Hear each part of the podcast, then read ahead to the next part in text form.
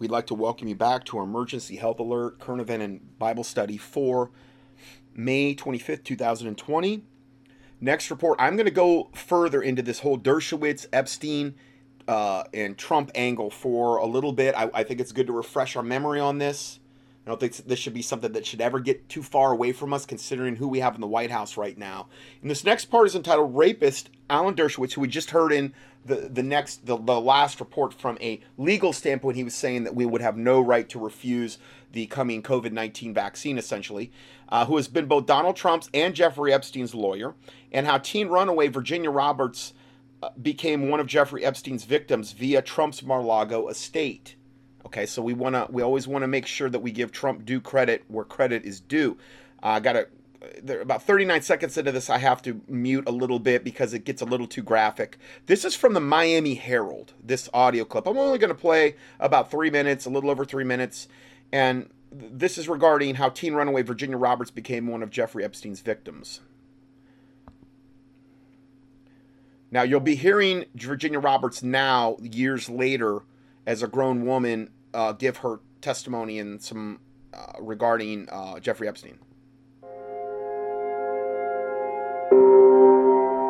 I was young. I was scared. I knew these people were powerful. I didn't know what would happen if I said no. I didn't know what would happen if they reported, if I reported them. That sixteen-year-old girl just let it happen, and that was how I got into the abuse with Jeffrey and Ghislaine. Virginia Roberts was working in the spa at Donald Trump's Mar-a-Lago club in Palm Beach when Brit- Okay, now let's not let's not let that one little tidbit go. So Trump, Trump, the Trump estate in Mar-a-Lago was recruiting underage girls to work as as mas- massage therapy or whatever they were doing, whatever sick thing they were doing. At I mean, which is totally illegal at Trump's Mar-a-Lago. I noticed how they just kind of say that real quick and go on. Well, that's what a lot of people do when it comes to this thing. And again, if the left really wanted to take down Trump, there is such low-hanging fruit they could go into. Just his, and I know they've touched on it some, but it's so low-hanging, this fruit. It's so easy to find this information on what a slimebag Trump is and his unbelievable wingman buddy relationship with, with the, you know, pedophile, pet, pedivore, whatever, pedo predator Jeffrey Epstein and Ghislaine Maxwell. She was recruited by Ghislaine Maxwell from Trump's Mar-a-Lago estate, doing underage garbage she should have never been doing, being somewhere she should have never been, and then they recruited her from there because that's how the system worked. And then Trump would make his visits over there once they were properly groomed. That was where they they, they got properly... Um, The, the Mar-a-Lago estate at Trump's was like the entry-level place where you would get your foot in the door and think, oh, I got this awesome job, even though I really shouldn't be doing this as an underage girl. And then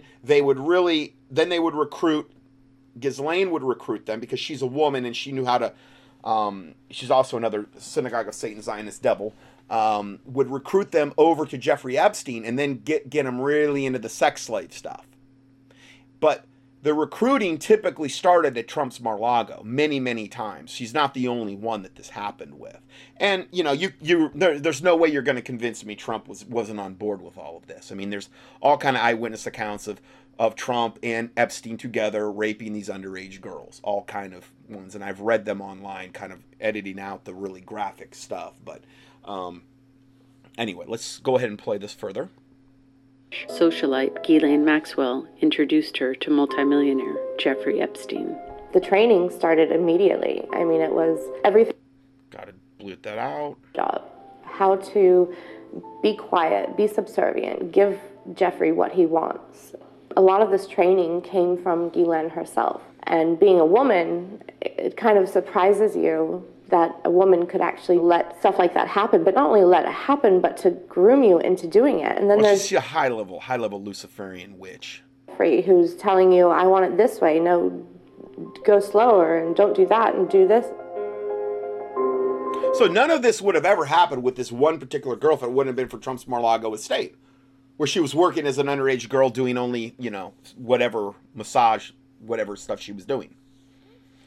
Um, over the next few weeks, Jeffrey Epstein and Ghislaine Maxwell trained me to do what they wanted, including sexual activities, the use of sex toys, The training was in New York, Florida, at Epstein's mansions. It, it was basically every day, and it was like going to school. I also had to have sex with Epstein many times.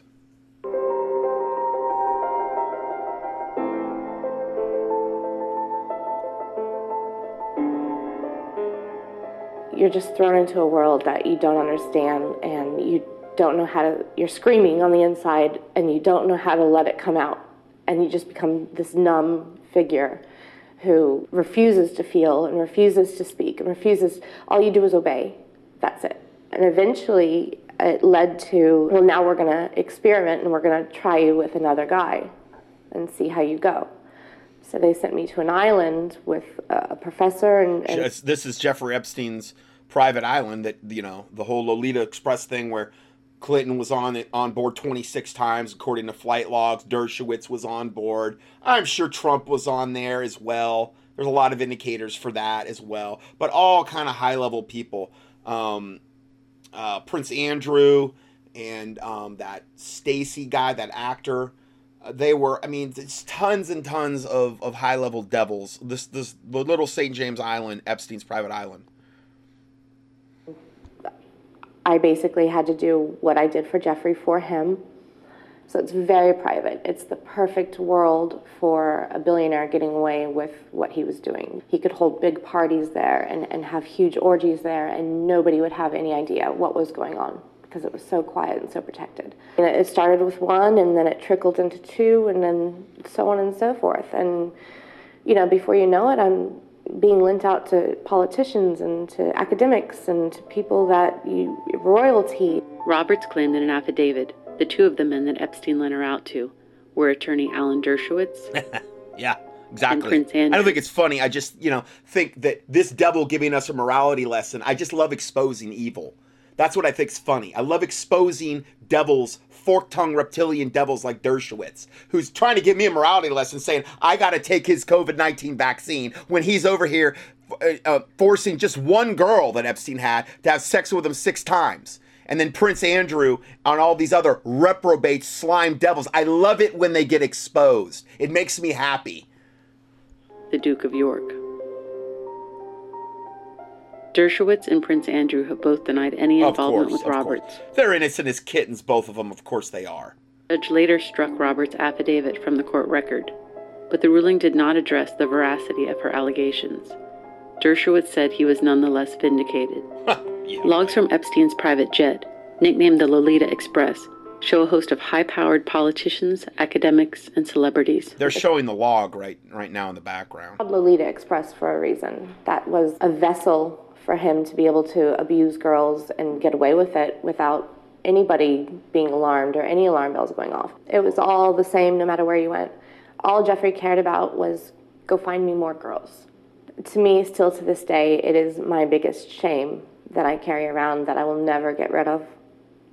And I'm really, really sad that I brought other girls my age and even younger into a world that they should have never been introduced to. Because see, what what happened with her and with a lot of the girls is once they went from Mar-a-Lago to then the, all the training, that the, all the brainwashing training, fear-based training over at Epstein's mansion, and then they fly her to New York and then to the island, and only God knows if they were taking her down into the dungeon in the island. I don't know.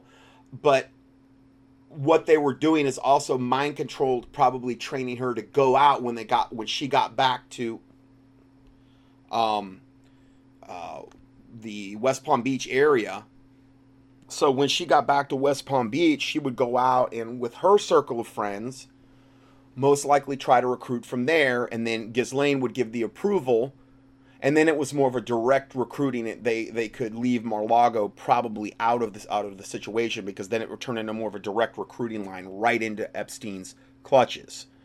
So that's what they were dealing with there. So we have that video. And again, I just, I like to re refresh everyone's memory on this. And here's the whole write-up I just read before about Dershowitz. Okay. And um, oh, I'm going to play this one really quick. New tape shows Donald Trump and Jeffrey Epstein at Mar-a-Lago party in nineteen ninety-two. No, you have to say they were like neighbors. That we're talking, they were stone's throw. Their houses from one another. And that was a long time Okay, we're not talking, it was like a week, it was like that. It was like, this is nineteen ninety-two, and this this lasted for a long time. Now, I know Trump said he distanced himself and all this other stuff, from whatever. Um, they were buddies, and you look at this video. Newly unearthed video from nineteen ninety-two shows future President Donald Trump partying with financier and now accused sex trafficker Jeffrey Epstein. I'm only going to play this to the thirty-six second mark, uh, but... You, if you haven't seen this, you really should watch this, because it shows you what a slime bag Trump is. I mean, he makes Jeffrey Epstein looks like the, the upstanding citizen in this video. Trump is the one that looks like the real slime bag lech. This is at Trump's mansion at Mar-a-Lago, where, again, this girl was recruited from by Ghislaine. I, it looks like Ghislaine is in the background of this video. Come on in. Go inside. An invitation into Donald Trump's world. It, it shows Trump dancing with this just bevy of, I think in this case, it's a whole bunch of cheerleaders. He's just, it's just so cringeworthy, the video. You could just see the lust in, in the in the perverse pervert in his eyes, this guy. Like, he's this predator that, you know, could probably sleep with all these women just from the promise of money or whatever, and and it's sickening. From nineteen ninety-two, found in the N B C archives, shows the future president welcoming Jeffrey Epstein. He's whispering in Jeffrey Epstein's ear all this perverted stuff, and Jeffrey Epstein's like laughing and stuff, but Trump is clearly like the alpha male, and he's clearly the one leading Epstein. It was Mar-a-Lago estate. The get-together more than a decade before Epstein pleaded guilty to prostitution charges in Florida. Both men are seen enjoying themselves, Trump pointing out women dancing in front of them. An apparently friendly encounter with a man the president is now looking to distance himself from. Well, I knew him like everybody in Palm Beach knew him. Yeah, you knew him like everybody in Palm, yeah. He was your wingman, or you were his, I don't know, whatever. You know, you can't explain that away, Trumpy boy. It doesn't work that way. You're a devil and a slime bag, and you've always been one. Um, and then, like another report here, Trump distances himself from Jeffrey Epstein after new sex trafficking. Oh, wow. How convenient. How convenient. Here's another one. Trump's labor secretary, Alexander Acosta, helped cover up the sex tra- sex crimes of Jeffrey Epstein. That's because Trump distanced himself from him and he didn't want anything to do with him. He had his labor secretary help cover up Jeffrey Epstein's sex crimes. Let's just listen to this a little bit. These are just really brief clips, but I want to just refresh your memory a little bit about this so we understand what a wonderful person Trump is. The Miami Herald reports Labor Secretary Alexander Acosta is out of the running to be Attorney General following the paper's bombshell report. The paper chronicles the case of Jeffrey Epstein, a politically connected multi-millionaire hedge fund manager from Palm Beach, Florida.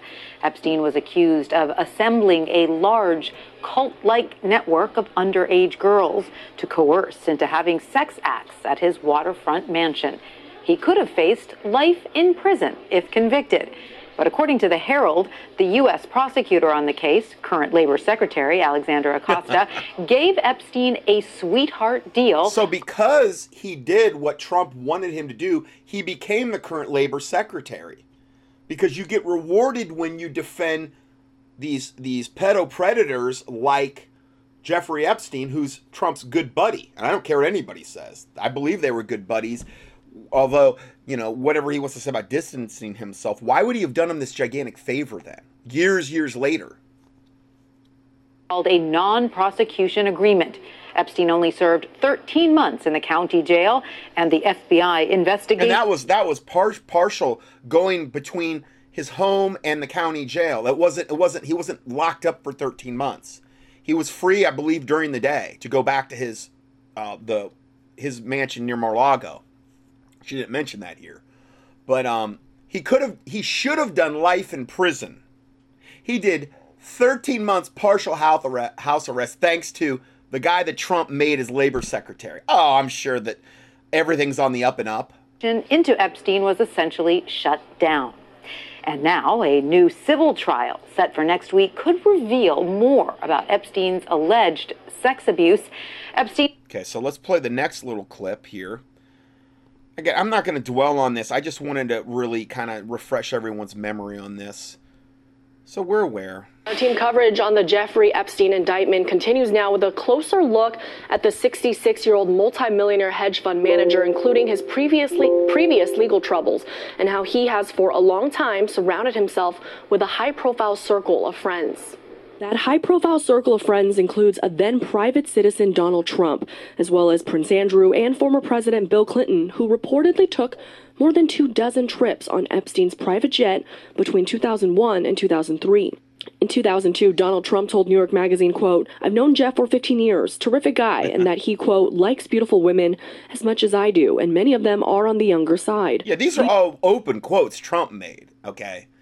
He admired Jeffrey for that, and he participated with Jeffrey with these young underage girls. Like I said, Wayne Madsen uncovered the report. I've put it in my P D Fs over and over about, you know, the six different families that Trump paid off that were like eleven and ten-year-old boys and girls that Trump raped at different times, different payoffs to different families at different locations um, around the uh, in the U S, and that was all covered up. Again, but every time that they threatened to release Trump's tax records, that's when Trump must be getting a little bit out of line. He falls back in line and does whatever the Illuminati's telling him to do, because if they release that, if they released his tax records, the Wayne Madsen stuff about him raping those little boys and girls would all come out, and the payoffs would all come out. So they got Trump right where they want him. Charges in the Southern District of New York come more than a decade after Epstein's legal team struck a secret deal with federal prosecutors in Florida who allowed him to plead guilty to two lesser sex charges in state court. He served just thirteen months in a county jail and was granted work release. Yes. The nominee for secretary. Work release. When he went back to his house, he probably just was doing the same stuff during the day with, with underage girls. Of the Department of Labor will be Mister Alex Acosta. That non-prosecution agreement was arranged by Epstein's legal team and current Labor Secretary Alexander Acosta, who served as U S Attorney. So you serve Satan and you get rewarded. The Southern District of Florida at the time. Epstein's victims were kept in the dark and could not object. Brad Edwards, an attorney representing a young woman in the case, spoke to C B S News in December. Local victims have said that when they were fourteen, fifteen years old, they brought twenty-five, thirty girls to him. That's just one person. Yeah. Nobody has really had the opportunity or ability to see how deep this goes in any other jurisdiction. Nor will they, because they'll keep quashing it, and now they he's supposedly dead from an apparent suicide. Then, you know, then they can, they can really try to sweep it all under the rug. Um, and then I thought this was kind of interesting. Cartoon of Trump and Clinton reacting to Jeffrey Epstein scandal, scandal, how Alan Dershowitz plays into this. So let's just go ahead and listen to this tiny little cartoon here about this, because I think they bring up some good points in this little cartoon. And now a message, a from, message the president. from the President of the United States.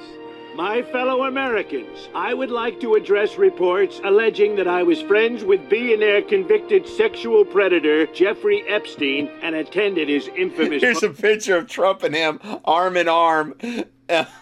Trump is such a slime bag. And it's, it's a, I mean, there's so many pictures of these guys together with Ghislaine. Okay, the C I A Mossad agent, okay.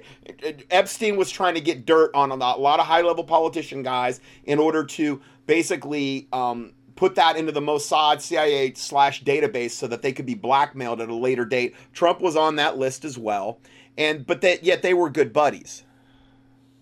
Sure, I told New York Magazine in two thousand two that Epstein is a terrific guy. But that was before I found out that I said later in the same sentence that he likes beautiful women on the younger side. I knew I had to cut off our relationship right then and several years after there. Now I've brought someone who can confirm that we are very innocent. Hey everybody, it's me, America's cold sore. Every few years I pop up and remind you of your bad choices in the nineties. I have have never been to Jeffrey Epstein's home on seventy-first street between fifth and Madison near Jody's Juice. Try the strawberry. It's delicious. And why would I go to Epstein's? And that's, that's Clinton, obviously. His home. I don't want to be reminded of the things I've seen there. Let's talk about the so-called Epstein jet on which Jeffy Boy and his friends, who know him as Jeffy Boy, Jeffy Boy, allegedly committed vile acts. Sure, witnesses allege we were passengers, but so is Kevin Spacey. I don't think this Boy Scout would let anything untoward happen up there. The old Kevin Spacey, like one of the biggest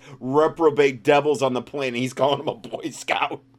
The reason I was on that jet twenty-six, I mean four times, was it was the best deal on kayak dot com. And I promise I didn't smoke a cigarette in the bathroom. Which is the only law in the sky, according to our attorney, Alan Dershowitz. Dershowitz! Lit- that, that's, that's all their attorneys.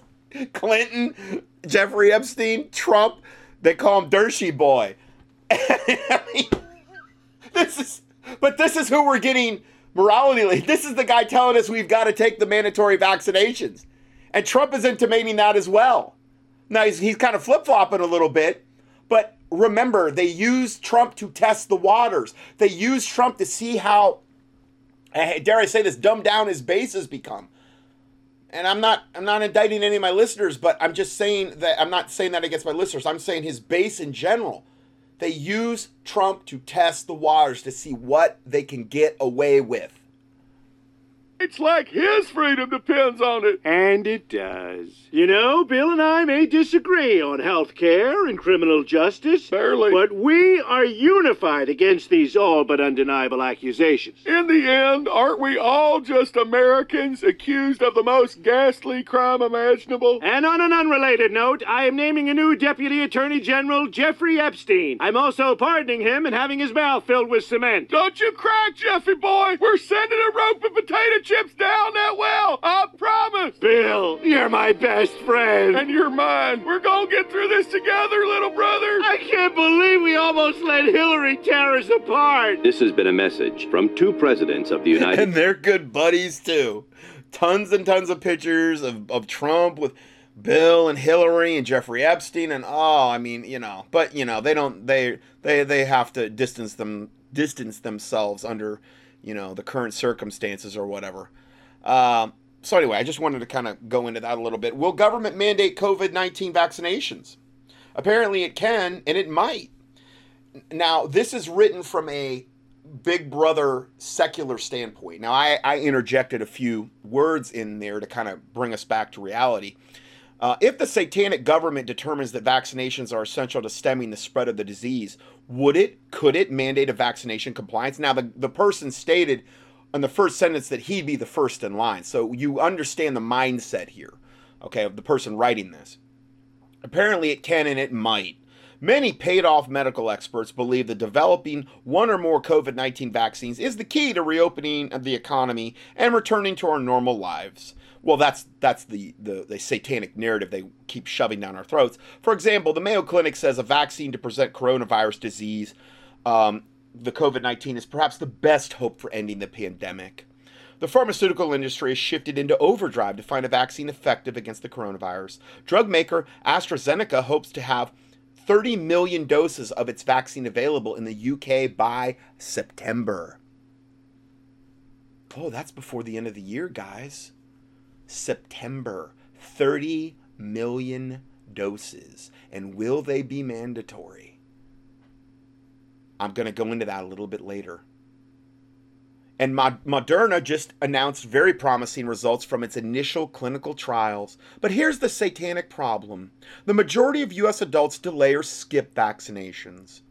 The Centers for Disease Control and Prevention encourages adults to be immunized for a range of diseases. The flu vaccine leads the C D C's list that includes tetanus and diphtheria every ten years, shingles, pneumonia, and several others. Consider the flu vaccine. It is one of the most affordable and accessible vaccines available. Yet the C D C reports the adult vaccination uh, rate over the last decade has ranged only between forty and forty-five percent. Satan must be so grieved. Fortunately, the same ten-year graph shows a much higher flu vaccination rate among older Americans. Fortunately, from a satanic standpoint, because they'll die so much quicker, we know. Between sixty-five and eighty, sixty-eight percent for seniors, but all, I wonder how many of them live after they get it, but only about thirty to thirty-five percent for eighteen to forty-nine-year-olds. Children typically have a much higher vaccination rates because all the states require them, with certain exemptions, before children can enroll in public schools. While a small percentage of Americans oppose vaccinations on religious or medical grounds, most of the unvaccinated apparently just choose not to. Will the coronavirus vaccine see a higher uptake rate? Maybe. There's a lot of fear among the public, and that may persuade most adults to be vaccinated. Cost probably won't be a barrier either. About ninety-one percent of the population has health coverage. Uh, you mean disease propagation care coverage? Yeah. The Affordable Care Act requires public and health and private insurance to cover the entire cost of preventative care. I think that if this comes out, and especially if it's mandated, they're going to make it as easy as possible for you to get this. Um, you know, because it's far more important for Satan to get this uh, D N A changing, um, uh, only Lord knows what's in it vaccine into your system. I mean, granted, profits are always a motive, but I, I just feel like the D N A payload, they really want to defile you on a cellular level, and I think that they're going to try to make it as easy as possible from that standpoint. And the government may ultimately cover vaccination costs for the un uninsured. Even so, it isn't clear that enough adults will choose to be vaccinated to create a herd immunity. Yeah, like that's ever actually really been the goal. We've already probably already have that right now, because most people have been exposed to COVID nineteen at this point, and most people were just asymptomatic and they got over it without even knowing they most likely had it. Like I said, COVID nineteen has to have a lot of factors at play in place in order for it to have any kind of real kill rate, and we've went over that numerous times in previous teachings. Um, the herd immunity is only achieved when sixty to eighty percent of the population have developed immunity to a disease, either by vaccination or having been infected and recovered. Epide epidemiologists say that's what's needed to end the epidemic. And they can only get that through vaccinations, of course. If COVID nineteen vaccination rate is low, will the federal, or more likely the state governments, step in and mandate vaccination? Well, that means vaccination by gunpoint in my, in my eyes, you know? The Congressional Research Service says the U S Supreme Court has ruled that the state's general police power to promote public health and safety encompasses the authority to require vaccinations. So there we go, guys. There we go. I've just given you ample proof that they could, if they wanted to, come from a satanic legal standpoint and say, you gotta have this. So I'm trying to scream about this now before it gets to that point, so that this, Lord willing, doesn't happen, because they are posturing heavily when they've got their satanic mouthpiece, Trump's attorney Dershowitz, up there saying, you'll have no right to refuse it. You have no right to make other people sick. They've got court precedent that totally does away with the Constitution, the Bill of Rights, but court precedent. So I'm telling you, you know, might want to pray about it. Uh, then the next report, double-minded and untrustworthy Trump says coronavirus vaccine will not be mandatory at the federal le level, but governors might force vaccinations at the state level. So again, I'm trying to give you all facets of this particular subject that we're talking about today, because to me, this, this and the contact tracing are the eight hundred pound gorillas in the room that need to be addressed heavily. President Trump has confirmed that from a federal perspective, coronavirus vaccines will not be forced upon people who don't want them. Now, he backtracked, because at first he was saying, we're going to get the military and do this. But see, there was so much public outcry that he had to backtrack on that a little bit. In statements made last Friday, he said that not everyone is going to want to get it, and that the vaccine would only be for those who do not want it. Oh, how benevolent of the Trumpster. Even though he wasn't saying that initially. But again, this is why, you know, public outcry needs to happen. This is a relief for now, as Trump has previously announced he was going to mobilize the military to distribute and administer the vaccine. Now, I don't trust him any farther than I can throw him. I'm seeing him say one thing, but I'm also seeing this mobilization and all this other posturing saying that, yes, it could be mandated on a state level. I'm seeing AstraZeneca making three hundred million doses that they're going to probably mandate in the U K. The military is being mobilized still. I don't trust anything from this devil or anyone in his cabinet or any of the Democrats or any of the pharmaceutical reps or anybody in politics at this point. I trust God alone. Using the military to administer vaccines sounds like coercion and would be involved at some point, since there's no shortage of civilians in America who can and will administer vaccines, like pharmacists, nurses, and doctors, without needing any help from armed soldiers. Yeah, why do you got to get them involved? There's plenty of people that could do it. Well, if you're going to mandate it, you might need the military force behind you. That's why. Even if Trump does not push for mandatory vaccines at the federal level, governors may require vaccines at the state level. And this means America will be likely divided into a vaccine slave states and versus the anti-vaccine free states. In the vaccine slave states, your body is owned by the state, which can now demand you submit to an unlimited number of forced injections, no matter how risky or dangerous that vaccine might be. Operation Warp Speed guarantees that vaccines will be released while still in the experimental phase, transforming Americans into human guinea pigs for Big Pharma's mad medical experiments. In the anti-vaccine free states, governors will respect the individual decisions of citizens who are recognized as rightful owners of their own bodies. Anti-vaccine free states will be likely be states that lean more into the conservative realm, while vaccine slave states will, of course, be the states run by Democrats and progressives. This means that the citizens who live in progressive states like California and New York are about to experience the full meaning of progressivism, which essentially requires you to surrender all your individual freedoms, liberties, and even your body to the whims of the satanically corrupt state. And centuries long ago, kings asserted their divine right to rape anyone they choose. Okay, and that was on the night of the wedding. I got into that in my teaching on Romans thirteen. You might want to listen to it. It's like un, uh, unlimited subservience to the government. Where does a Christian draw the line? Just key in Romans thirteen at contending for truth dot com. And I got into that divine right of the divine right of something, and it's it allowed the king to literally come and rape your the your wife before you've actually slept with her, if he liked your wife. So where do we draw the line? Democratic governors will assert the same right to medically rape anyone living under their jurisdiction. Then we have this corruption and greed, Trump's vaccine czar raking in millions in stock profits following public re- relations propaganda claiming coronavirus vaccine research progress. After previously backing away from the vaccines as the cure-all for America's pandemic woes, Trump, uh, Trump is now back to pushing the coronavirus vaccine being created by Moderna.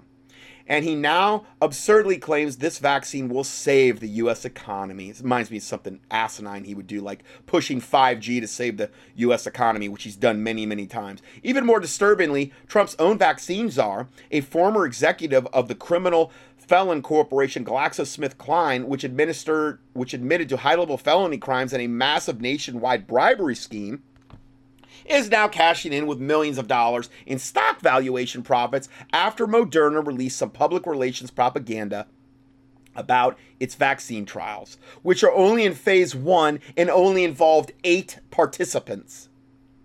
We previously reported the trial involved forty-five, but have now learned it was only eight people. Since none of those eight people died yet, Trump is now convinced Moderna's vaccine will save the world.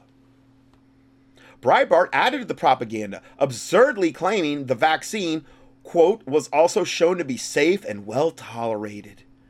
Breitbart doesn't seem to realize that phase one trials involving only eight people cannot possibly establish that the vaccine is safe. And again, this is like the fox guarding the hen house. You know, the very pharmaceutical companies that are that are introducing these things are the same ones running the trials. You think they're not going to cook the books? Of course they're going to. So since eight people didn't die in a few days, Breitbart thinks the vaccine is ready to inject into two billion pe- into billions of people, with with unknown long-term consequences. And remember, like I told you before, all these vaccines, the all the seventeen I saw that were in development were all either D N A or messenger R N A vaccines that totally go in. penetrate your own D N A and defile your D N A and commingle themselves with your D N A. So that guess what? You're not fully you anymore. I don't even know what you are. You're some type of probably Nephilim creature now. You think, where do you think the devil's going to stop with this? He's, I've told you, he's always, always, always wanted access to our D N A. It's all about our own D N A, getting getting into there and defiling. And these D N A vaccines, as we've reported on, it's very, very hard to get in and actually commingle foreign D N A with your D N A. They have to go through a lot of hoops to do it, but they've found ways to do it in the laboratory. I got into that in previous teachings. I've had some people email me about that. It's like, listen to my previous teachings. Look at the look at the P D Fs.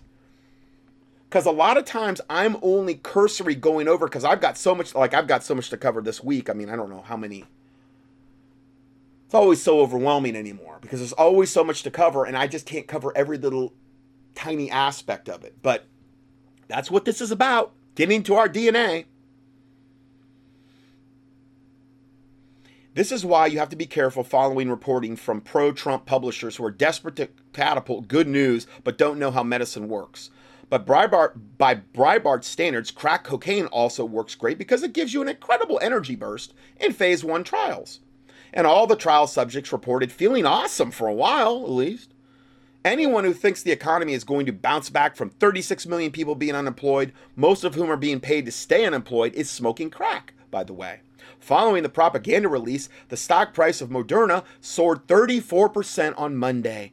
I wonder how much Trump had invested in that, probably through, like, you know, other people that couldn't directly be connected to him. Anyway, pouring three point four million dollars into the pockets of Moncef Slaoui, Trump's vaccine czar. Isn't that wonderful? Reports the New York Daily Times, or the New York Daily News. Talk about corruption. Why does Trump have a former Moderna board member and G- a GlaxoSmithKline executive running his vaccine czar operation that looks to set to try to push mandatory vaccines across America in order to enrich big pharma and keep the coronavirus pandemic going? Trump has now characterized the Moderna vaccine trial results as staggeringly good, because Trump's an expert, we all know.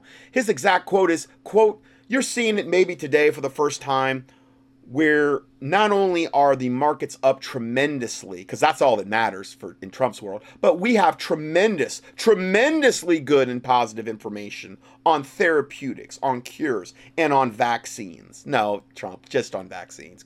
Give me a break. I think you're going to have the vaccine. I think it's going to be terrific. It reminds me of some mindless quote he'd say. Yes, Trump is still clinging to the delusional vaccine-shaped recovery program for America and for the economy. And he's now convinced big pharma's toxic vaccines are going to save America and perhaps his presidency. It is a fact that vaccine manufacturers have spiked human blood samples with animal antibodies in order to win F D A approval for vaccines that didn't work. Two virologists from Merck filed a, a False Claims Act document with the federal government several years ago, claiming that they were ordered by Merck management to falsify antibody tests for the mumps vaccines. The F D A does not conduct its own testing on, on vaccines and relies entirely on the vaccine manufacturers, the satanic vaccine manufacturers, to run their own tests. Oh, we know we can trust them. Obviously, a gross conflict of interest and a complete abandonment of anything resembling real science, though. But who cares? In fact, Moderna and the vaccine industry are rushing this coronavirus vaccine into, the, into production the same way that Boeing rushed the seven thirty-seven MAX airplane into production, resulting in catastrophic consequences for passengers and the company. But now Trump is betting the entire U S population and the U S economy on an unproven, fast-track vaccine produced by an industry that has long repeated has a long repeated history of science fraud, felony crimes, and totally dishonest clinical trials. Is this really the broken racehorse upon which Trump is betting his presidency? Well, sure it is. Peter Mayberduk of Public Citizen warned that Slaoui's based decisions due to his conflict of interest with Big Pharma could hurt or kill millions of people. Of course, that's the whole point. If these coronavirus vaccines were actually intended to be safe and effective, they would have to go through at least two to three years of long-term clinical trials. But hey, man, we might start having these by September. The fact that we're being frantically rushed into production via Operation Warp Speed tells you they aren't even intended to be safe or effective at all. Who cares? The whole charade is total junk. This isn't science. This isn't medicine. It's immunization, smoke, and mirrors, and the consequence could be catastrophic. According to some critics, these vaccines are actually intended to spread the coronavirus pandemic and cause mass fatalities from the cytokine storm uh, effect caused by the secondary exposure to new infection strain after being vaccinated against the coronavirus. This is explained in detail by Doctor Judy Mikovits in the interview at the link below here, and I give you that link. I'm going to... I don't know if I'll get to her report today. I'm going to try. It seems that Trump and all his advisors currently have the following hierarchy of priorities at, at play. Priority number one, make more money for the vaccine companies and big pharma. Priority two, pump up the inflated stock market and pretend the economy is good, even as real production is falling off a cliff. Priority three, protect big tech to keep the stock market propped up even higher, regardless of the fact that big tech is clearly run by communist China and is censoring all speech, well, in, in the synagogue of Satan, and is censoring all speech about coronavirus that exposes China or the W H O. Priority four, protect the American people, which is always the last priority. It's sad, and increasingly it looks like Trump has sold out America to the vaccine companies, all while the F D A, the F T C, the C D C, and giant tech and the tech giants censor natural natural solutions that are actually saving lives and curing patients right now. All treatments that work are being suppressed, while all vaccines that have never been proven to work are being pumped up as cure-alls for the entire world. Talk about quackery. You can't you can't even get deeper into the world of quack quacksterism than what Trump and the vaccine companies are pushing right now. It's sick. It's criminal. Correct me if I'm wrong, but it looks like we're all being betrayed by Trump, who is obviously sold out to big pharma and big tech. Thank you, Mike Adams. Thank you for finally getting off the Trump train. Next report, AstraZeneca ready to vaccinate half of Great Britain for the bioengineered COVID nineteen uh, COVID nineteen virus by September. Where will the first vaccines for the Wuhan Corona COVID nineteen be unleashed? Well, in Great Britain, assuming a scheme hatched by the British government to vaccinate half the population by September is a success. Reports indicate that the experimental uh, drug giant AstraZeneca has been contacted by the United Kingdom to turn an experimental Wuhan coronavirus vaccine developed by scientists at the Univ- University of Oxford into a thirty million commercial doses of the jab before fall. United Kingdom Business Secretary Alok Sharma recently announced that a global licensing deal worth one hundred thirty million pounds has been signed between Oxford and AstraZeneca, and the aim is to vaccinate half of the entire U K population by the end of summer. Now, this is by the end of summer. This isn't when they start it. So when are they going to actually start it? Like next week? I don't know. The aim, remember, it says the aim is to have them all vaccinated by the end of summer. So by the end of September. That doesn't mean it starts then. It means it starts way before then, because you can't vaccinate that many people in a week. So who knows? If this vac- test vaccine can be proven to provide protection against the Wuhan coronavirus, the plan is to have AstraZeneca produce another seven hundred seventy million doses for it, for a total of of one hundred million doses, and Sharma wants to see this happen, quote, as soon as possible. I bet you do. I bet you do. I bet you Satan wants it as soon as possible as well. To help move things along even more quickly, Sharma has allotted another eighty-four million pounds in taxpayer monies, because, see, you're, you're going to be the one that ends up paying for all this, to both Oxford and the Imperial College of London, which is also working on the project with the funds they require to ramp up production on their groundbreaking potential vaccines. Isn't this wonderful? And then we have this, these unthink- unthinkable criminals reportedly among the um, forty-five hundred inmates freed in just Illinois alone. Now, this is going on all over the country, but the, the little, little, um, screenshot here of, of um, snapshot of what's going on all over the country.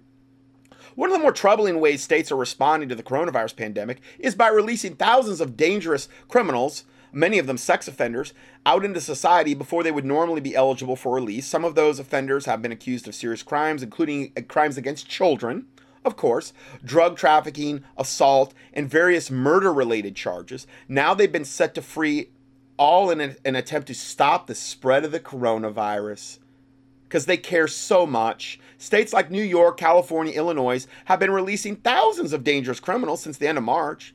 Even more concerning is that among the thousands of inmates being released, many of them are convicted sex offenders. Breitbart reports that four thousand five hundred inmates released in the state of Illinois between March first and May sixth, nearly one hundred fifty of them have been convicted of serious sex crimes.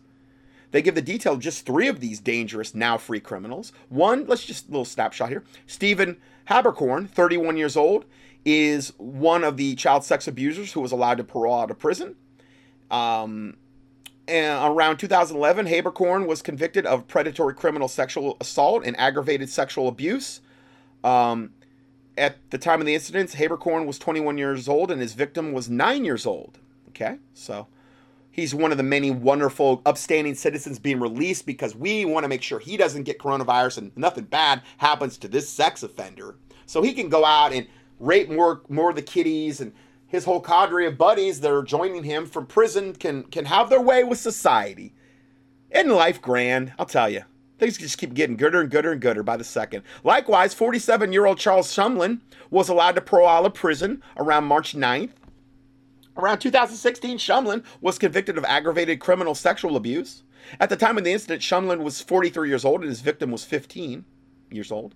Breitbart reported that more than four thousand five hundred inmates released in Illinois, five hundred twenty of them have been convicted of Class X fe- felonies. These are felonies of the most serious violent crimes a person can be convicted of, aside of first-degree murder. Now these violent and dangerous criminals are back out on the streets. That should help Illinois residents Uh, sleep at night. I just saw a report that um, of the ten uh, states that people are fleeing the fastest, in Illinois, I think was number three on the list. Out of all fifty states, Illinois is hellish from what I'm seeing. I mean, you look at what's going on in Chicago and the draconian laws, and just, I mean, we're talking really, and this is just further proof. Is further proof. Meanwhile, Illinois Governor J B Pritzker, Democrat, has said violators of the state's stay-at-home orders could be taken into custody, charged and prosecuted. So let's take all like the, the, the sex offenders and the most violent Class X criminals, minus the first-degree murder people, because you can't let them out, and let's replace them with the people that do not comply with the wearing masks and the stay-at-home orders. Because, see, that's the kind of swap society needs to have way more. And in fact, what I think they should start doing is start giving the people that aren't wearing the masks and aren't totally complying with every COVID nineteen um, stay-at-home order, violating any kind of thing, put them directly into prison. Okay, and then give the sex offenders and the Class X criminals all their stuff. Let them move directly in, and then if they had a family, the family could stay there with the sex offender, and then he can just do whatever he wants to to the family. Because isn't that what Satan would want? Let's just, come on, let's just, just get this thing on the road. Where does the insanity end? And I obviously am in a lot of sarcasm here because I don't really know how other way, which way to be and do this teaching, maintaining any kind of semblance of sanity. It gets worse every stinking week. And where is the five oh one c three church screaming about these same issues, which is what they should be if they were being salt and light, like the God commanded. If the pastors weren't hirelings that had no love for the sheep, but instead, they don't have any love for the sheep. The true shepherd will lay down his life for his sheep. But not these, not most of them. They should be screaming just like I am, warning their congregations about this, calling them into mass repentance, prayer, and fasting, that type of thing. Calling them to go out and, and to expose this evil and to, to, to, you know, mass protests of the government, mass letter writing campaigns, mass calling campaigns or whatever. I do, but I don't see it. I'm sorry. I listen to Christian radio. I don't I don't hear a whole lot about much of this kind of stuff at all. I, I just don't. You know. We can't help but wonder how exactly releasing these dangerous criminals early is supposed to slow the spread of the virus anyway. This is beyond lawlessness. It's sheer insanity. Okay, so the next report, Fauci sends a message to Democratic mayors and governors, and I, I entitled this also the pause torture technique, which I think, and I wanted to put this out there because I think Dave brings up some good points here regarding what we might be facing in the next, this week to the next week. I, I hope it's not true, but it would seem to be true from a satanic standpoint if they could pull it off. Well, I've done a little research into torture techniques, and I did so during the Iraqi war because I wanted to just how evil we were being. Waterboarding was easy to understand. Uh, some of the other things that went on, you know, sensory deprivation, where you basically deprive everyone of light, sound, touch, smell, anything. Sensory deprivation. In about twenty minutes, the brain starts to hallucinate, just like taking L S D. And it's effective. After a while, uh, the solitary confinement, so to speak, can get people to tell their captors a lot of what they want to know. So I've looked at what's going on with Fauci in this lens. And basically, most torture can come down to two broad categories. Not all, but a lot. One is the good cop, bad cop. I don't think that's at play here. The, the good cop comes up to the guy being tortured in the middle of it and says, I can stop. All you have to do is tell us what we want to know. We won't hurt your family. And of course, he's telling him a lie. And we'll let you walk out of here alive. Just tell us what we want to know. Otherwise, he's going to have to continue hurting you. And then when we're done with you, we'll have to go get your family. That's good cop, bad. There's another technique out there, and, and for lack of a better term, I've had someone describe it to me who knows about this business, called the pause technique. You brutalize, brutalize, brutalize, brutalize, stop.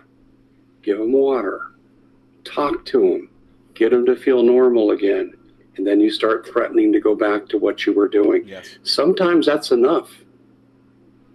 See, after a while, when a person's getting tortured, they actually begin to habituate to the pain and they adjust to the pain level, or they pass out. With this technique, the pause technique, the person, yeah, you get the idea. Now they backed off, these people. Now they start up again. And that same rush of adrenaline and fear and so forth takes over. And eventually you psychologically wear the person down more than you do physically, and they'll give in. That's called the pause technique. This is what I think is going on with Fauci. When Fauci told the Democratic governors and mayors, we have to end the lockdown because it's doing irreversible damage, as quoted on Fox News day before yesterday. So we're talking about a little Luciferian synagogue of Satan devil all of a sudden having compassion out of nowhere. Okay. That's the angle that he's coming at you with, trying to explain this. Dave, I think he knew exactly what he was doing. I think he is setting us up for wave two. Yes. When they come back at us again, because there's been a sudden surge and yes, spike. Exactly. Whether it's true or not. And that's all you see on Drudge. Now, I don't know about the other one. I don't like look at C N N and stuff like that, but you're seeing a lot of those types of reports on Drudge. You know, still propagating these lies about the unbelievable death count when, you know, again, they're including everything, including like car accidents in, in the death count or whatever. Hospitals are virtually empty at this point from what you're seeing, from firsthand accounts from people in hospitals that work there. And um, again, like I said, COVID nineteen, I'm not saying it's not a killer, but it has to have the right parameters at play. And I've went over that many times in other teachings. They didn't get the death count, but see, they already pushed all their chips in. So they still, they're still trying to just go with this narrative and shove it down our throats that all these people are dying when it's not happening. That'll be the perception of truth. And they're going to come back at us twice as hard. Yeah. And it's their way of breaking the will of resistance of the American people to what people like Fauci and his colleagues want to do to us. If you've got a better explanation, I'd love to hear it. We need to put the options on the table, because even if I'm wrong, the more we talk about this, the more that we're going to be alert to what's coming, and the more likely we are to be able to avoid it. So this is, uh, shall we say, pres- prescriptive prohibition of submitting ahead of time. Please share this far and so I, I hope you understand what he's trying to get there. Okay, all of a sudden we're in this lockdown. Fauci said it could last like, you know, for whatever, till twenty twenty-two or whatever. And then all of a sudden now he says, oh, no, no, we need to end it. And it would be like if you were being tortured and, and you thought it was going to go on forever. And then all of a sudden the guy comes in and he starts to play good cop. And he says, no, we're, we're going to end this. And then he lets, he ends it. And then all of a sudden, then they give you what you suppose, what you want. But then, oh, look what happened. Now the death rate's just four times what it ever, there's all the, I mean, just dropping dead in the streets everywhere.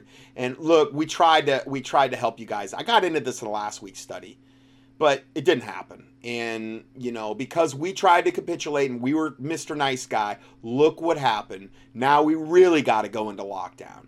And I'm afraid that's what they're going to try to do with the second wave. Now, there's an, an extreme example of what he just talked about.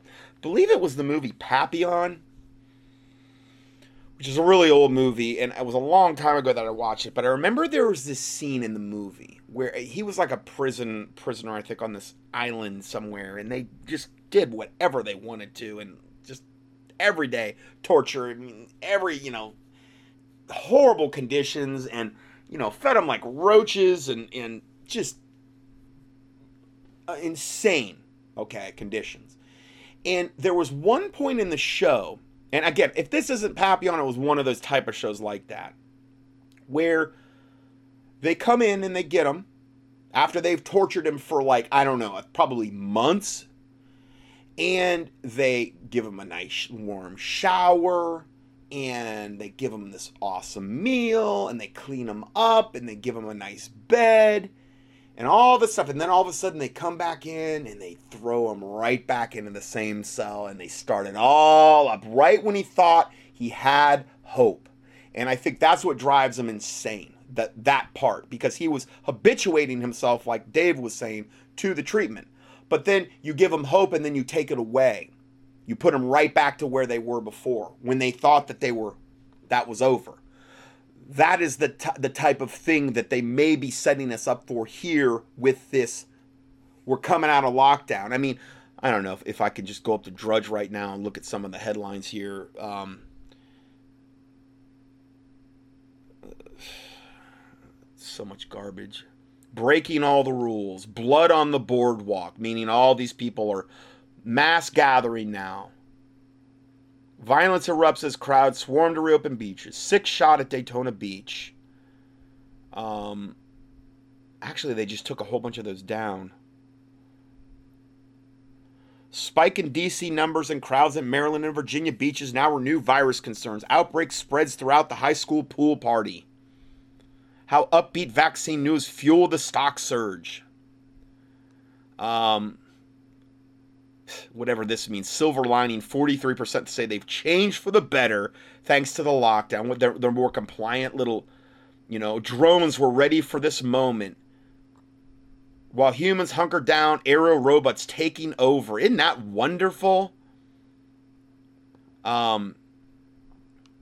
Oh, testosterone could, could be deemed blamed on the higher death rate among males. So they're blaming testosterone, which they're desperately trying to lower in everybody. Um.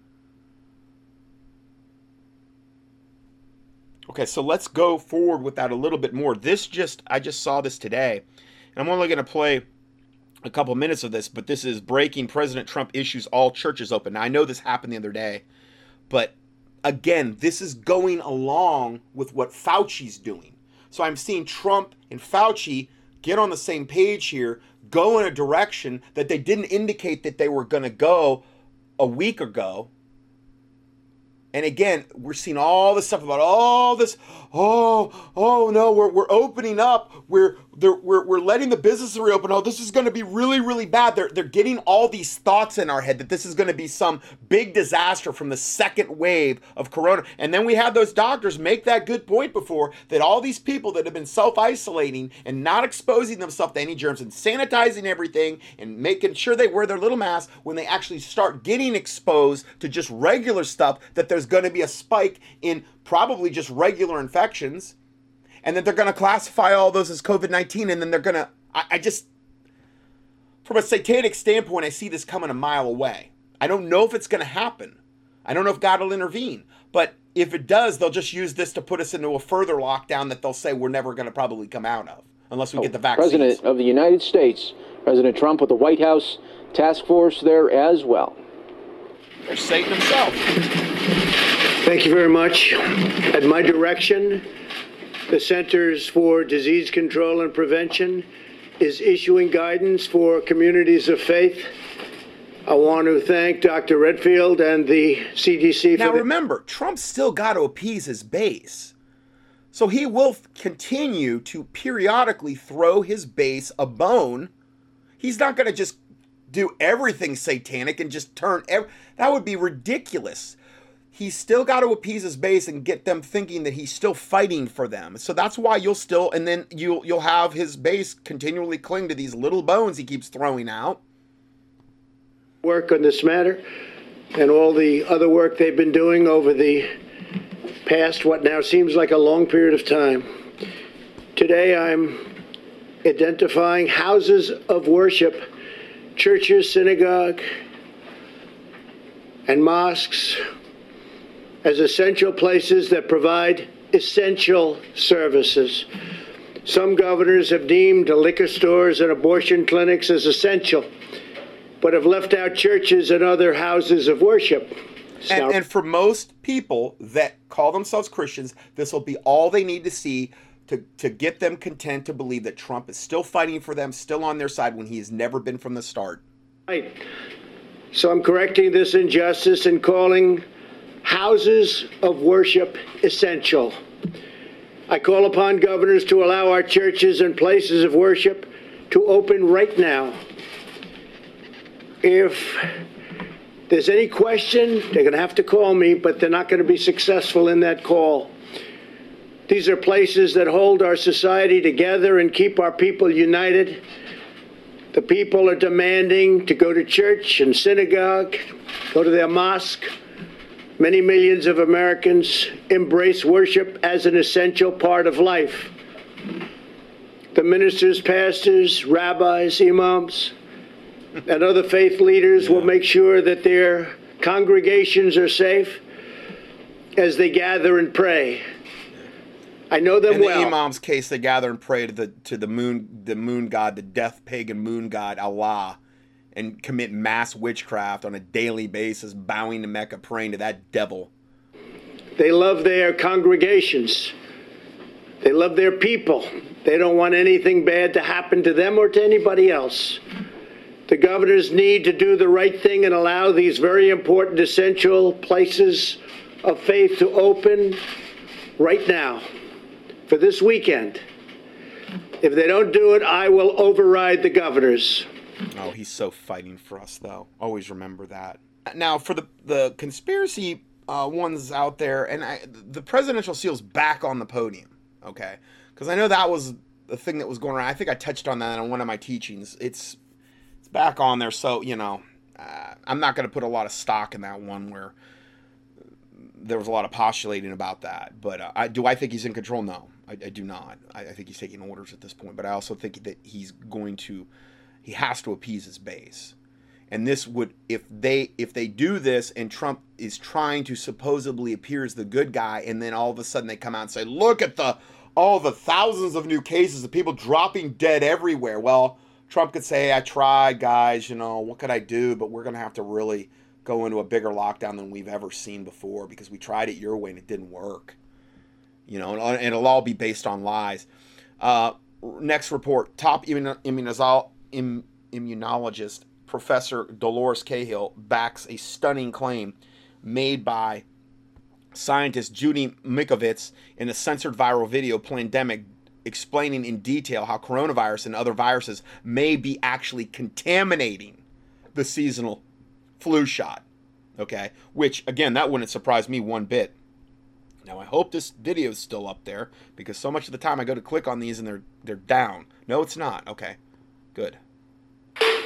One of the big pandemic was has been a big discussion this week. Judy Mikovits said there's actually coronavirus in the flu shot. Are you saying that it may not be viral interference, but what we're actually seeing is this antibody immune enhancement that was happening in the vaccines, that if there's a little coronavirus in the flu, then when we come. So again, this is Del Bigtree uh, uh, interviewing Professor Dolores Cahill, P H D, immunologist and molecular biologist. Contact with it, it gives us a more serious reaction, which Tony Fauci keeps warning us is a possibility of the vaccine. Did I hear yes, you right? Or you agree with Judy yes, that coronavirus did. is in the vaccine? I agree entirely with Judy, and I just, you don't need to put it up now, but there was a second slide associated with the paper around the SARS, that what happens is that these vaccines are made sometimes on monkey kidneys, you know, or on different cell lines. And as we know, coronaviruses are actually, you know, they are actually coronaviruses associated with different animals. So if they use a tissue to make the influenza vaccine, and that tissue comes from a dog or from a monkey, and that they intrinsically have coronaviruses. When you're making a virus, you actually often homogenize the tissue, you know, the underlying fetal cell line or the underlying dog tissue or the underlying kidney from a monkey. And so all of the latent viruses that those animals have are then included in the flu that has then been injected into people. And so then they become exposed. So why there is why no... wouldn't everybody want all that that garbage injected into them, bypassing all the other normal ways that our body would normally guard us from stuff like that? Why wouldn't everybody want that injected straight into our muscle tissue and get into our bloodstream and D N A? And I mean, I don't understand why. Corona vaccine after seventeen years is that when they injected those uh, the vaccines containing those type of material, all of the, the animals would die, or if it was in, uh, you know, babies or in soldiers, nice. that they would have this really adverse immune reaction, which then would have to be treated. So that's why in Ireland, uh, we cannot have a mandatory vaccination, because essentially we are experimenting on the world. But I think what's also important to say is the coronavirus has circulated the world within six weeks. It's gone. And the way this virus does is you clear it, right? There is no, the P C R test would be negative, but your antibody test would be positive.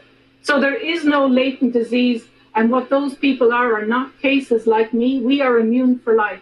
And if we come across that exact virus again, we won't have symptoms. Of course, if it mutates, then some people will have, depending on the mutation. So this is entirely unnecessary what they're doing. And we just have to call it out, and I'm very happy to be given the opportunity, Del. If you like that clip, then be sure... Okay, so we have that one. Uh, going further, one-on-one with Judy Mikovits, who is the lady that made the Plandemic video that I played. Truth about her arrest and the one issue the media cannot debunk. So they have attacked this lady, like you cannot believe. They've banned it off YouTube and every other media platform. They've, they've banned Brighteon now. You can't even post any links from Brighteon on, on Facebook anymore. They are in total one hundred percent book-burning nineteen eighty-four Brave New World mode now on the internet. Uh, only God knows how long any type of alternative um, truth will be allowed on the internet, regardless of if you have your own platform or not. And it's just, it's unlike anything you've ever seen, what they're doing. So I'm going to go ahead and play some of this video, because I want you to understand this is what happens when you put truth out, and that you know that she's hitting it, the nail right on the head, because of the way that they're attacking her. This is Truth in Media. I'm Ben Swan, and on today's show, an exclusive interview with Doctor Judy Mikovits. You have seen her in the Plandemic movie that has been viewed tens of millions of times around the world, and yet social media companies keep pulling it down. Why is that? And it's not just social media companies that are pulling the video. There have been dozens of articles written about Judy Mikovits over the last couple of weeks, and they have engaged in an incredible... I mean, are we in the final days, literally, on planet Earth, where any truth will ever be allowed out in the mainstream um, media platforms or, or onto the internet ever again? Because once this is taken away, it'll never be gotten back, ever. It will be gone until Jesus comes back and literally sets up a thousand-year millennial reign at the end of the seven-year tribulation. There, w it w it'll be over, guys. The night is coming when no man can work. And are we right on the cusp of that? I'm fighting through in a lot of different ways that I talk about in order for us to maybe procure more time for this to keep going, where we can keep putting out truth. But I, I don't know. I mean, the, as aggressive as they're getting... I, I don't know. It remains to be seen, I guess. Amount of character assassination. absolutely destroying her character, while at the same time refusing to deal with the issues and debate the issues that she brought up during her interview. Oh, it, it's it's the single most, as you mentioned, the single most important thing at every level, the journals, the grant, the funding. Our exclusive interview right now on Truth in Media.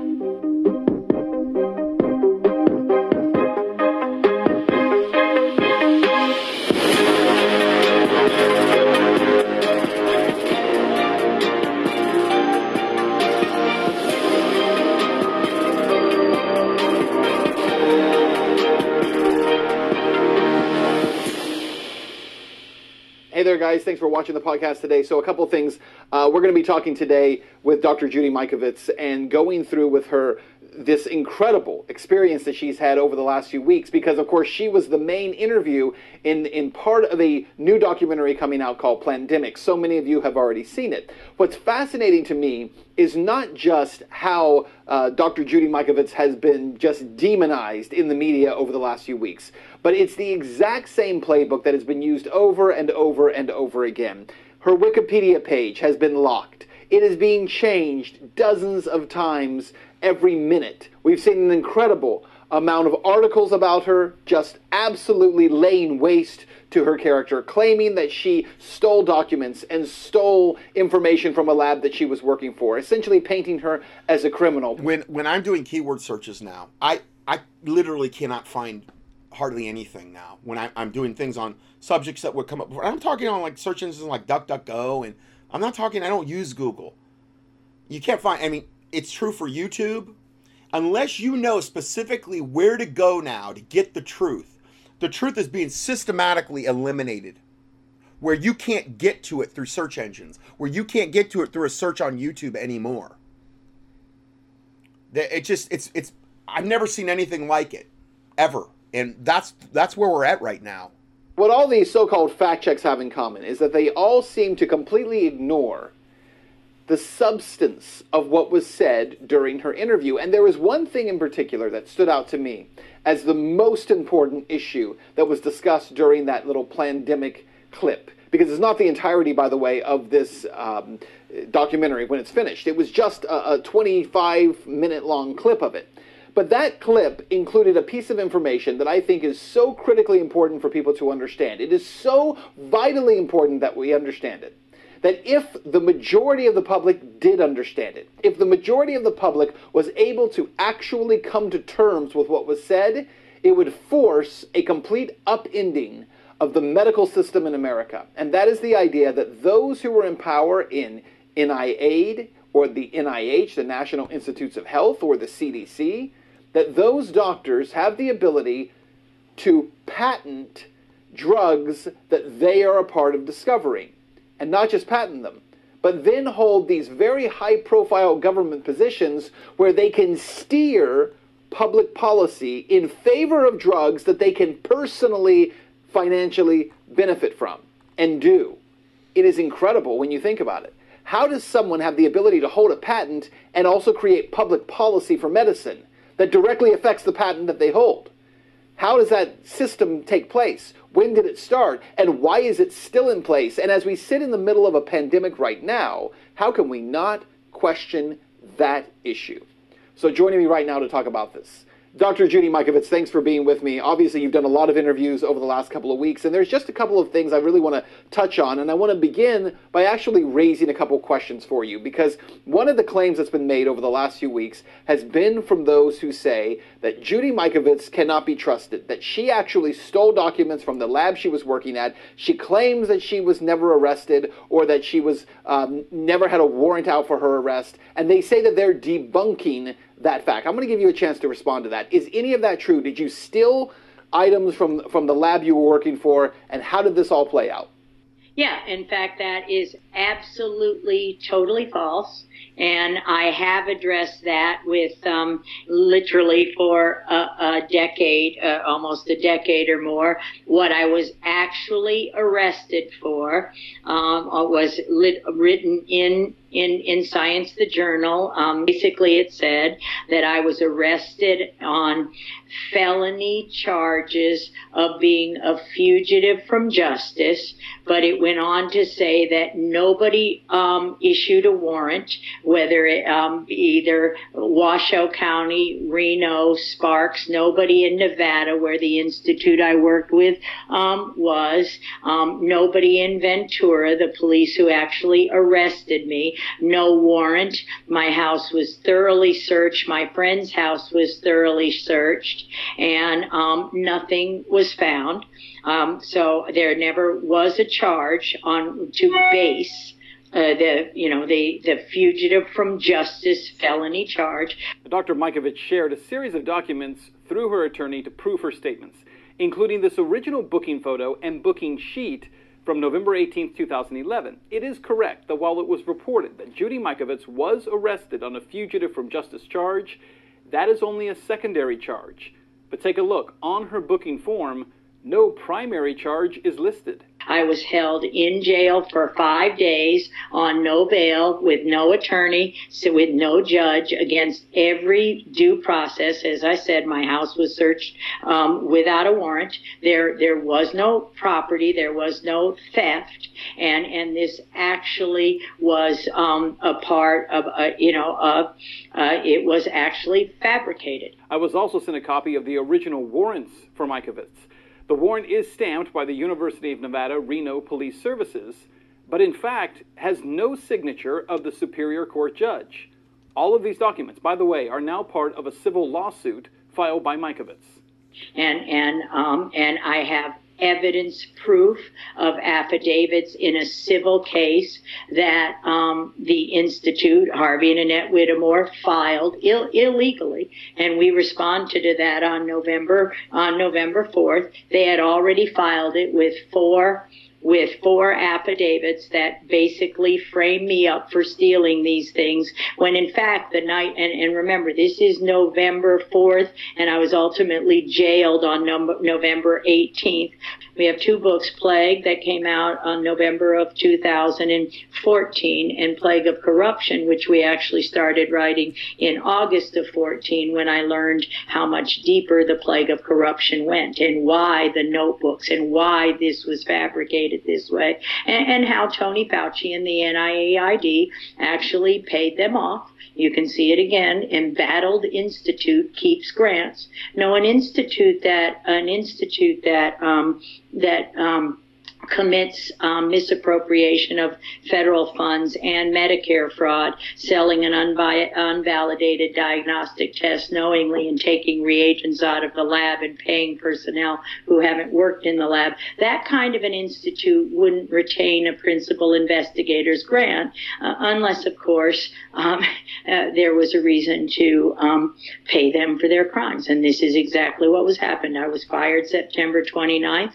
for insolence and insubordination, and and I and I admit uh, I was rude when I said I will not do uh, allow you to misappropriate federal funds. I was given a direct order to misappropriate federal funds. Everything in the media, uh, everything in Wikipedia writes a lie. No, I never stole notebooks. And I think I think more than anything, you know, and as you lay all this out. So I've been through a lot of this personally myself. I understand exactly where you're coming from. But I also think it's important, as we, as we talk about this, to help viewers to understand what this tactic is so that they can also learn how to recognize it, right? Because you are not the first, and you won't be the last person that this happens to. Um, but there's a very clear playbook and how it, how it all plays out. One is the articles, right? These articles all appear at the exact same time. They all show up like being published at the same time in the usual suspects, Daily Beast, Crooks and Liars, as you said, New York Times, Wall Street Journal. They'll, they'll all suddenly pop up with the same articles on them. U S A Today, they, they'll call themselves fact checks, but they don't actually check the facts of right, anything right. you say. But right. w one thing that I have learned over the years is that when these attacks come, you can usually find why they're coming by looking at the one issue that they won't discuss. So all the attacks that they'll bring against you and all the things they'll say about you, but what are the, the issues that you mention that they stay far, far away from? They never even come up because it's almost as if they're terrified of those becoming a part of the public consciousness. I thought the most shocking thing you talked about, and I'm, I consider myself to be a journalist who knows a lot about a lot of things. And one of the things I did not know until your interview was how many uh, people working in the public sector who work for organizations like the N I H and the C D C have the ability to patent a drug and then have the ability to shape the actual policies, like Anthony Fauci is every day, of the country toward the, the profit that he can make from royalties from that drug. And I thought the fact that you brought this up, it, this is so critically important that I truly believe it's part of the reason there's been such A, a vigorous attack against your character and against uh, this, uh, you know, attempt to slander you. Can you quickly, we only have about two minutes here, just share with us how important of an issue is this moving forward for people to understand the conflict of interest here?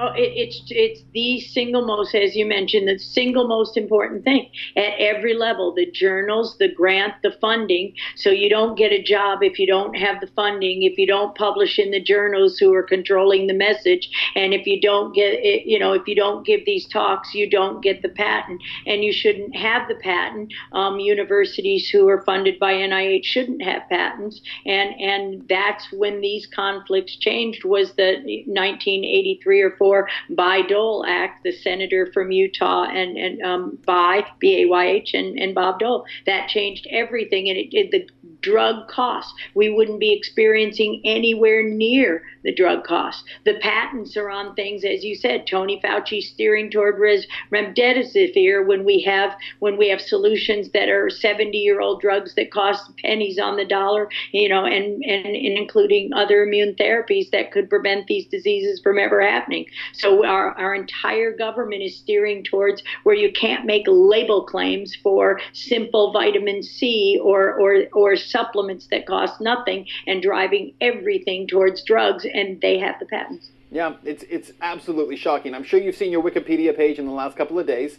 Uh, what's fascinating, again, that people need to know this, first of all, Wikipedia is a joke. We all know that. They did the same thing to you that they did to me, though, which was they locked your page so that it cannot be changed unless you are approved to make changes.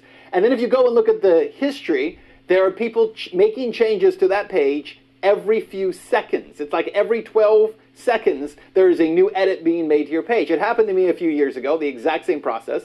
But it's, it's again, it's important for people to understand how this works, because this concept of, of uh, unity and collusion within the media space, within the tech space, within the medical space, within the political space, it is killing us as a country. It is destroying knowledge. It is destroying education. It is destroying an informed public. I'll give you the last word. Yeah, it's destroying everything about the fabric of our society. Honest reporters who try to do an honest job um, get threatened with their careers. Honest scientists are threatened, and those threats are carried out. And that's why a mugshot was run in science. Uh, a fake mugshot, by the way, because there was never a charge. I'm just going to keep saying this. A felony charge is a fugitive from justice. You can't be a fugitive if you don't have a parking ticket. You know, this is crazy, and Tony Fauci has that. It stands to this day, or it did the last time it was at, N at the National Cancer Institute, you know, November fifteenth, two thousand sixteen. It still said Judy Mikovits is felony fugitive from justice, and they attempted to detain me on that day, and I got out that door quick. Oh, Doctor Judy Mikovits, thanks so much for your time. Guys, thanks for tuning in, and thanks for continuing to share this content. I don't know what's going to... So again, yeah, sharing this content is... I think very important. You're just seeing there, this is one person that went against Fauci. This is this, you know, devil that, you know, is at the head of all this, the spear tip of this. It, it reminded me, as soon as I heard of this, you know, this treatment, it reminded me of these verses, and particularly the last verse we'll get into here, Isaiah fifty-nine thirteen. in transgressing and lying against the Lord, in departing away from our God, speaking oppression and revolt, conceiving and uttering from the heart words of falsehood, which is just the norm now, pretty much, across society. And judgment is turned away backward, meaning true righteous judgment, which God loves, it's the exact opposite now. You know, they frameth mischief, meaning they create evil by a law. Judgment is turned away backward, and justice standeth afar off. So don't expect justice from the court systems or from the police or from the government or anything like that, because in the type of environment we're living in, judgment is turned away backward and justice standeth afar off. For truth is fallen in the street, and equity cannot enter. Now, what does that word equity mean from the biblical context? We go to the word um, in Strong's H five two two nine. Nikokach, Nikokach, Nikokach. Um, that's how evidently you say that in Hebrew. Maybe I'm butchering it, but equity. What does it mean from a biblical standpoint? What does that word mean when it says equity cannot enter? Well, from a biblical standpoint, it means properly, straightforwardness, integrity, or concretely a truth, a right thing, uprightness. These types of things cannot enter, in increasingly where you have a more satanic government taking over. Equity cannot enter. And then the next verse, yea, truth faileth, and he that departeth from evil maketh himself a prey, like the prey of an animal, P R E Y. You're the hunted. When you depart from evil in this type of environment, you become one of the hunted. That's what this is saying. That's why she's had all this stuff happen to her. And she's not relying on God. She's not crying out to God. I don't see any indicator that she's a, she comes out of the pharma industry. She's very still, I think, pharmaceutically, she's got a lot of that in her. I've, I've heard enough, her say enough things. Um, I'm not saying she's not a good person, though, but I don't see any indicator she's a Christian. And somebody like that is at a very, very huge disadvantage because, I mean, unless just God in his infinite mercy just decides to protect her, and I pray he does. We, we need to be praying for her. Um, they're at a huge disadvantage because they can't, you know, they're not going to cry out to God for protection. So that last verse again, yea, truth faileth, and he that departeth from evil maketh himself a prey. And the Lord saw it, and, and displeased him that there was no judgment. Because, see, God loves righteous judgment. He hates hypocritical judgment, where you judge the beam, um, where you judge the speck in your brother's eye and you have a beam in your own. That's hypocritical judgment.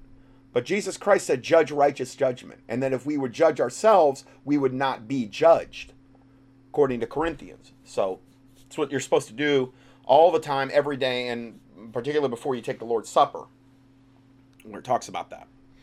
Uh, anyway, going, uh, we're totally over on time here, so I'm going to end part two here, and we will go to part three next. God bless you.